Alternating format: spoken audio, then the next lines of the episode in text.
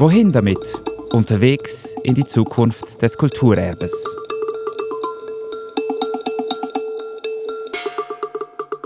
Was werde ich heute machen?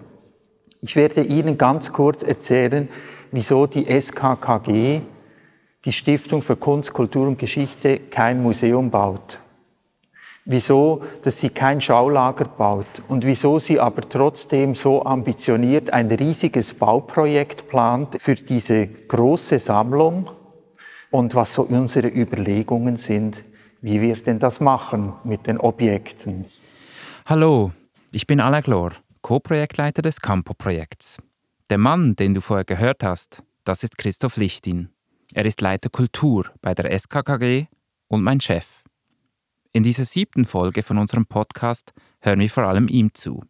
Es ist der Start der 2. Staffel. Wenn dir das eine oder andere zu Campo und zum Sammlungshaus zu schnell geht, rate ich dir, auch mal in die 1. Staffel hineinzuhören. Es gibt genügend Museen in der Schweiz und was eigentlich fehlt, ist ein starker Partner, eine starke Partnerin für diese Museumsszene, die mit Objekten, also Ressourcen, unterstützen kann, die Geld hat. Wir sind auch eine Förderungsstiftung, können Geld verteilen und die vielleicht auch in Zukunft noch mehr Kompetenzen hat, wie gehen wir mit Kulturerbe um. Das ist die Rolle, die wir suchen und für diese Rolle sind wir im Moment dran, einen Ort zu schaffen, ein Sammlungshaus, an unserem Stiftungssitz, wo wir unser Wirkungsfeld ganz stark sehen. Von da aus wollen wir wirken in die Museumsszene und an diesem Ort sind wir jetzt dran. Wie Christoph gesagt hat, mit Campo und dem Sammlungshaus soll kein Museum entstehen und auch kein Schaulager. Aber trotzdem soll unsere Sammlung eine große Rolle spielen und den Ort von A bis Z prägen. Das ist auch das Thema dieser 2. Staffel, das Wirkungsfeld Sammlung. So sagen wir dem bei uns intern. Wie kommt die Sammlung ins Gebäude? Wie wollen wir mit ihr arbeiten? In was für Räumen? Verstehen wir uns eher als Schaukäserei oder als Hightech-Labor? Worauf achten wir beim Depotbau? Und worauf achten andere so? Was haben wir in den letzten Jahren von anderen gelernt? Im Herbst geht die Zusammenarbeit mit dem Architekturteam endlich so richtig los. Wir freuen uns sehr. Wir haben letztes Jahr einen Architekturwettbewerb für unser Sammlungshaus und unseren Campo lanciert. Das Nachwuchsbüro Studio Burkhardt und Lukas-Michael-Architekten aus Zürich hat die Jury am meisten überzeugt. Sie setzen das Projekt gemeinsam mit dem Landschaftsarchitekten Felix Eder um. Und Roland Ross ist zuständig für die Kunst. Seit Juni ist das offiziell. Alle Info zu ihrem Siegerprojekt findest du unten verlinkt. Ein Punkt, der neben vielen anderen die Jury überzeugt hat, wie die Sammlung ins Gebäude kommt und sich mit den verschiedenen Nutzungen verbindet, das möchte das Architekturteam erst mit uns, der SKKG, entwickeln. Sie präsentierten uns keine fixfertige Lösung. Grund genug, nochmals auf die Ausgangslage zu schauen. Also was wir den Architekturteams im Wettbewerbsprogramm mitgegeben haben. Immer wieder habe ich in der 1. Staffel nämlich von unseren 3 Modi Re-set, Re-use und Re-Play gesprochen. Aber wirklich vertieft habe ich das nie. Das übernimmt in dieser Folge Christoph Lichtin, mein Chef. Im Frühling hat er darüber im Kunstmuseum Winterthur gesprochen. Das hören wir uns jetzt an. Ein riesiges Gebäude. Wir schätzen, dass wir etwa 7000 Quadratmeter Lagerfläche brauchen. Also 7000 ist ein ganzes Fußballfeld. Fußballfeldgröße kann man sich etwa vorstellen. Ist also ein ziemlich großes Volumen. An diesem Ort wollen wir kein Museum machen, kein Schaulager, aber im Wettbewerbsprogramm steht möglichst große Sichtbarkeit der Sammlung. Jetzt, wie macht man das? Wir haben eine Testplanung gemacht mit 3 Architekturbüros und es war die Aufgabe, zeigt uns auf, wie man architektonisch, betrieblich Einsichten schaffen kann in die Sammlung, in die Tätigkeit mit der Sammlung. Es geht also nicht nur ums Depot, um Präsentation, in die Tätigkeit, in unsere Arbeit, in das Leben dieser Stiftung, die diese Rolle sucht, als Partnerin in der Museumsszene. Das war eine schwierige Aufgabe für diese Testbüros und wir haben dann zusammen sehr stark in unserem Kernteam überlegt, wie können wir diese Aufgabe fassbar machen für diese Architekturbüros, dass wir die Sammlung sichtbar machen wollen. Und wir haben dann oft einfach erzählt, ja, was könnte das sein? Ich kann mich erinnern, als in der Testplanung so die großen Fragen in diesen Dimensionen ist eigentlich, wie viele Parkplätze braucht es? Reicht das bestehende Parkhaus oder muss man da dazu bauen? Und dann diskutiert man tagelang in Workshops über die Parkplatzverordnung und so. Und ich habe dann irgendwann mal gesagt, ja, mach doch einfach die interessanteste Tiefgarage, die ein Kulturraum ist. Also wenn man da reinfährt, beginnt eigentlich die Vermittlung der Kultur schon. Vielleicht steht da ein Oldtimer, vielleicht klebt ein Panzer an der Decke, vielleicht ist der Parkplatz, den ich benutze, da passiert irgendwas, wo vielleicht jemand erzählt, was das für ein Auto ist, wem das gehört, was der Zusammenhang ist. Also eigentlich dort, wo vielleicht Kulturgeschichte anfängt bei jedem Einzelnen, denkt doch einfach ein bisschen radikaler. Und so nach etwa einem Jahr Testplanung hat mir dann eine Architektin gesagt, ja, also wenn ihr so radikal denkt, dann könnte man ja auf der Toilette etwas aufhängen. Habe ich gefunden, ja, jetzt kommen wir langsam zum Punkt. Also wir haben dann gesagt, wir wollen es in 3 Modi eigentlich sehen im Wettbewerb, wie man die Sammlung einsetzen können. Diese Modi heißen Re-set, Re-use, Re-play. Und es ist eigentlich so wie ein Imaginationsraum, den wir den Architekten mitgegeben haben, zu überlegen, wie man mit Kulturobjekten, mit Sammlungsobjekten umgehen könnte auf diesem Gelände. Das Ziel ist, dass wir eigentlich diese Sichtbarkeit wollen, dass wir wollen, dass die Leute, die sich da aufhalten, die auch da leben, es sind über 60 Wohnungen geplant, dass die der Kunst, der Kultur eigentlich ganz selbstverständlich begegnen. Dass dieser Ort auch ausstrahlt, hier geht es um Kulturobjekte. Und diese 3 Modi sind 3 verschiedene Möglichkeiten, wie man mit Kulturobjekten umgehen kann. Re-set, Re-use, Re-play. Es gibt vielleicht noch mehr, es gibt vielleicht Varianten, es gibt vielleicht Mischformen. Es geht darum, Objekte in eine Setzung zu bringen, dass sie Ausgangspunkt sind für einen Dialog. Weil das ist der Kern eigentlich unserer Stiftungsaufgabe. Vermittlung des Kulturerbes heißt Dialog mit einem Gegenüber. Wieso ist dir das wichtig? Wieso wollen wir das behalten? Welche Bedeutung kann das für uns heute haben?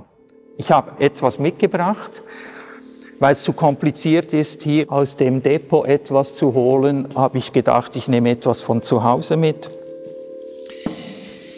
Das ist ein Kulturobjekt, das ist ein Objekt aus meiner Sammlung, das ist,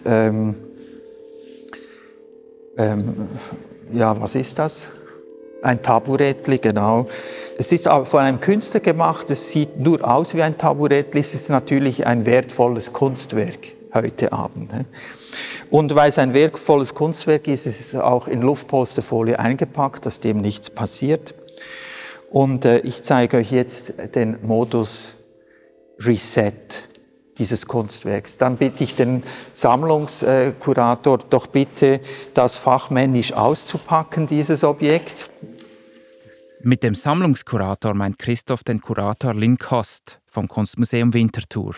Er hat die Ausstellung mit Installationen des Künstlers Oscar Tuazon kuratiert und Christoph für den Input mitten in einem großen Holzkonstrukt von Tuazon eingeladen. Reset heißt, wir bringen ein Kulturobjekt zurück in einen Zustand, für den es eigentlich gedacht war. Das meinen wir mit Reset. Das heißt, wir hängen ein Bild wieder an die Wand. Und zwar nicht in einem musealen Kontext, sondern in einem Kontext, den Sie auch kennen. Sie haben es zu Hause aufgehängt, Sie haben Kunst im Büro, Sie haben eigentlich Kunst überall vielleicht. Und das können wir mit unseren Objekten auch machen. Wir können im Büro ein Bild, wir können einen Hodler einfach aufhängen und uns freuen ab diesem Hodler. Und wenn wir Besucher haben, dann schauen wir diesen Hodler gemeinsam an. Der macht sich dort besser als im Depot. Die Objekte sollen näher zu den Menschen, näher oder zurück ins Leben. Das hat mich erinnert an ein Recherchegespräch mit dem Architekten und Ausstellungsdesigner Hikaru Nisanke vom Büro OMMX in London. Im Mai letztes Jahr haben wir uns online mit ihm getroffen. Hören wir kurz hinein, was er da gesagt hat. This, let's call it kind of collective adoration for an object, obviously created this incredible value, and they're often priceless, incredibly expensive. And therefore, they start to be treated with this slight estrangement. They get put in humidity-controlled boxes behind barriers. You know, what would have been lived in and around suddenly becomes contained within this bubble. Ich übersetze kurz in meinen eigenen Worten. Unsere allgemeine Bewunderung für gewisse Objekte verleiht diesen einen teilweise enormen Wert. Sie werden ganz einfach wahnsinnig teuer. Und damit entfremden wir uns von ihnen. Wir schützen sie vor Feuchtigkeit, stecken sie in Kisten oder hinter Absperrungen. Womit man hätte leben können, wird in eine Blase gesteckt. Dann fährt er fort. There we get into this kind of really weird paradox, where we understand that the need to conserve and preserve and protect these very priceless objects. And yet somehow this robs them of the very context that gave them some kind of meaning. Er sagt, es ist ein Paradox, in das wir uns hineinmanövriert haben. Es ist natürlich nachvollziehbar, dass diese sehr wertvollen Objekte restauriert, bewahrt und beschützt werden müssen. Aber genau dies nimmt ihnen den Kontext, der ihnen ursprünglich Wert verliehen hatte. Dieser Gedanke hat mich lange beschäftigt. Ich habe Trost darin gefunden, dass es nichts Lebendigeres gibt als das, was paradox ist. Da gibt es keine einfachen Antworten darauf. Zurück zu Christoph und seinem Taburettli. Oder Kunstwerk? Oder ist es einfach ein Stuhl? Wir können mit diesem Hodler leben. Und wir können auch mit diesem Stuhl leben. Wir können den museal platzieren in dieser Installation. Es ist ein wunderbares Objekt. Eine Skulptur, die sich perfekt hier einreiht und niemand wird denken, das ist ein Taburettli. Es ist ein Kunstwerk, oder? In diesem Setting ist es ein Kunstwerk. Re-set ist vielleicht aus unserer Perspektive eher eine eben Rückführung wieder in einen Zustand, um etwas damit zu machen.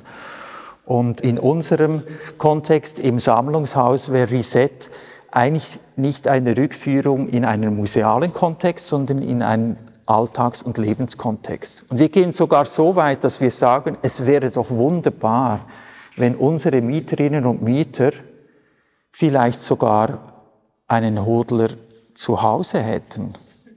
Wieso nicht? Also ist doch besser, einen Hodler zu Hause zu haben als im Depot. Also an diesen Möglichkeiten überlegen wir. Ich sage immer, ja, wir haben 100 Hodler. Also einen finden wir schon, den wir ausleihen können, einen Mieter. Also Re-set, Rückführung, das Zurück ist auch so etwas, was wichtig ist, etwas in eine ursprüngliche Bedeutung zurückzubringen. Wir haben aber noch zwei andere Modi. Der zweite ist Re-use. Re-use, das geht so. Re-use. Okay, Ihnen stockt der Atem, jetzt bin ich einfach auf ein Kunstwerk gesessen oder auf ein Kulturobjekt. Wir haben 100.000 Objekte in der Sammlung. Wir haben vielleicht 30 Appenzeller Bauernschränke. Und wir hatten auch einen Spezialisten, der hat die schon alle angeschaut. Und der hat gesagt, ja, 2 von denen möchten alle haben. Das Appenzeller Museum, das Landesmuseum, alle möchten das haben. Und dann gibt es noch 3, 4, die sind wirklich wunderbar. Und die anderen 25, schöne Schränke. Okay, also vielleicht wichtige Kulturobjekte im ganzen Kontext, Es geht ja nicht darum, immer nur das Beste und das Wichtigste zu haben, aber vielleicht auch Objekte, die wir einfach nochmals brauchen könnten. Also die wir einfach wieder als Schrank brauchen könnten. Das ist so der Reuse-Aspekt, den wir auch vorsehen. Zu sagen, okay, wir könnten doch einfach auch einen Schrank aus der Sammlung nehmen. Wir zeigen, dass es ein Kulturobjekt ist. Wir tragen auch Sorge zu dem. Wir wollen nicht, dass es kaputt geht, aber wir verhelfen dem nochmal zu einem zweiten Leben. Das ist so die Reuse-These, die wir haben und die wir auch verfolgen wollen. Dinge einfach wiederverwenden, Dinge aber auch eben in den Alltag zurückbringen, und da sollen sie auch als Kulturobjekte wahrgenommen werden. Sie sollen Ausgangspunkt sein für einen Dialog, für eine Beschäftigung damit. Soll ich jetzt Sorge tragen? Wenn ich hier drauf sitze, dann sitze ich nur mit Hosen, die keine Ösen haben. Weil ich will ja nicht, dass das gekratzt wird. Also ich weiß schon, wie ich mich da hinsetzen soll, dass das immer noch dieses wunderbare Objekt bleibt. Und wenn halt mal was passiert, ja, dann ist halt passiert. Was muss ein Objekt aushalten können? Aufgrund welcher Kriterien kann welches Objekt aus unserer Sammlung in einem der 3 Modi eingesetzt werden? Das sind Fragen, die wir noch nicht geklärt haben und die uns in der nächsten Zeit noch viel Arbeit machen werden. Nochmals zu Christoph. Sie kennen den Begriff Reuse aus der Architektur, und wir sind in einer Phase, in der wir uns ganz intensiv beschäftigen müssen, wie gehen wir mit Ressourcen um, wird immer alles neu sein und können wir nicht Dinge vielleicht auch wiederverwenden. Und diese Frage bei Kulturobjekten zu fragen, ist heute ein Tabu. Also etwas wieder zurückzuführen in einen Lebenszusammenhang aus dem musealen, kulturellen Kontext, wieder in eine andere Bedeutung zu geben, ist ein Tabu. Und das ist ein Tabu, mit dem wir uns ganz intensiv beschäftigen wollen, weil wir denken, es ist ein Gebot der Stunde, darüber nachzudenken, ob Sammlungen einfach immer weiter wachsen sollen oder ob Dinge vielleicht nicht auch wieder aus einer Sammlung herausgehen sollen. Und wenn nicht, die SKKG kann sich mit diesen Fragen beschäftigen. Wir haben 100.000 Objekte, es sind also eigentlich schon viel zu viele. Und sich dann damit zu beschäftigen, wie könnte diese Sammlung trotzdem sich weiterentwickeln, ohne nochmal ein Fußballfeld zu bauen. Das ist eine zentrale Frage, der wir uns stellen. Und wir denken eher so an eine Form der Transformation, auch in der Sammlung, dass sich einfach Dinge verändern, dass Neues dazukommt, dass gewisse Dinge vielleicht auch wieder herausgehen, dass vielleicht auch Dinge verschwinden. Vielleicht gehört das Vergessen auch zum Sammeln. Also das sind so die Fragen, die uns sehr intensiv beschäftigen. Und da herauskommt der 3. Modus, das ist das Re-Play. Man könnte ja mit solchen Dingen auch ganz anders umgehen. Zum Beispiel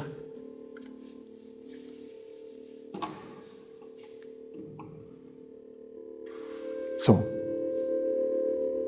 Also wir könnten Objekte in einen anderen Kontext stellen. Kurz zur Erklärung. In diesem Moment hängt Christoph das Taburettli, das Kunstwerk oder doch Gebrauchsobjekt in die Holzkonstruktion von Oscar Tuazon, in der wir sitzen.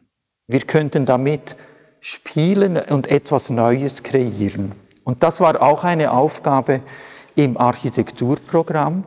Ist es möglich, aus diesen Kulturobjekten etwas Neues zu machen? Da gibt es verschiedene Skalierungsmöglichkeiten. Man kann das Objekt verfremdet platzieren. Es bleibt das Objekt, wie es ist. Es ist reversibel. Ich kann es zurücknehmen, ich kann mich wieder draufsetzen. Ich kann es im Museum auf einen Sockel stellen und sagen, es ist ein wichtiges Objekt des Künstlers. Oder ich kann das in eine Installation überführen und etwas Neues damit machen. Also diese Idee, dass sich kulturelle Prozesse weiterentwickeln, aktiv eigentlich auch befördern mit den Objekten.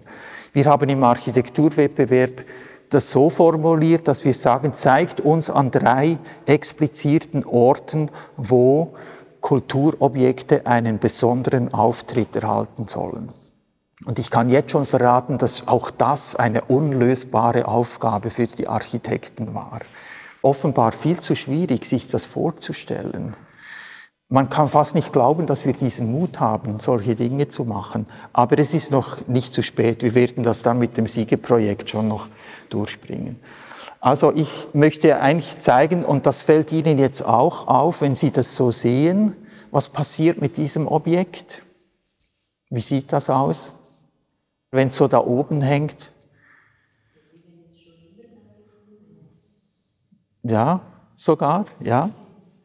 Also wenn man hier drin ist und man würde so kommen, wäre es ganz selbstverständlich, ja, klar. Es hat etwas Irritierendes, vielleicht jetzt auch aus dem Zusammenhang etwas Humorvolles. Also es kann auf jeden Fall ein Anstoß sein, darüber nachzudenken, was soll das, was ist das, was bedeutet das für mich, wieso ist da ein Stuhl an der Decke, was ist die Geschichte dahinter. Also ich will jetzt nicht sagen, dass das ein gutes Replay-Beispiel ist, das lange Bestand haben wird. Also das sind so die Modi, die wir uns überlegen, wie wir mit dieser Sammlung umgehen können. Sie merken jetzt schon, dass wir ganz viel kuratorische, künstlerische Arbeit brauchen mit der Sammlung. Aber das wird unser Alltag sein, Dinge zu entdecken, die ans Tageslicht zu bringen, zu inszenieren.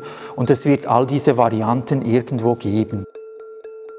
Jetzt ist das eigentlich gar keine Erfindung.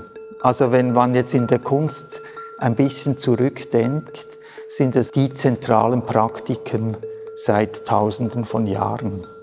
Das ist mir schlagartig und ganz verdichtet deutlich geworden in der Ausstellung Recycling Beauty in der Fondazione Prada in Mailand. Ich hatte sie Anfang Jahr besucht. Die Ausstellung hat gezeigt, wie sich Skulpturen, Gemälde, Werke aller Art durch menschliche Eingriffe verändert haben. Und das über Tausende von Jahren, durch Ergänzung, Neuinterpretation, verschiedene künstlerische Strategien. Und die Frage steht natürlich im Raum, was ist denn nun das Original? Wie alt ist dieses oder jenes Objekt nun tatsächlich? Es war hochspannend. Auf der Website der Fondazione Prada steht heute etwas hochtrabend zur Ausstellung. Recycling Beauty hebt die Bedeutung von Fragmenten, von Re-use und Interpretation hervor und trägt dazu bei, die Vergangenheit als ein instabiles Phänomen in ständiger Entwicklung zu betrachten. Ich verlinke unten. Es gibt auch ein schönes Video dazu. Ein letztes Mal zu Christoph. Dass eine Kultur etwas entstehen lässt, dass die nächste das für sich vereinnahmt, wertschätzt, dass sie es vergisst, wieso sie es hat, dass sie es wiederverwendet, dass sie es umbaut, dass sie es transformiert, dass sie eine nächste Generation etwas wiederentdeckt, dass sie darüber schreibt, wieso die vorhergehende Generation das nicht gesehen hat, weil die einfach zu dumm waren, zu sehen, was sie haben.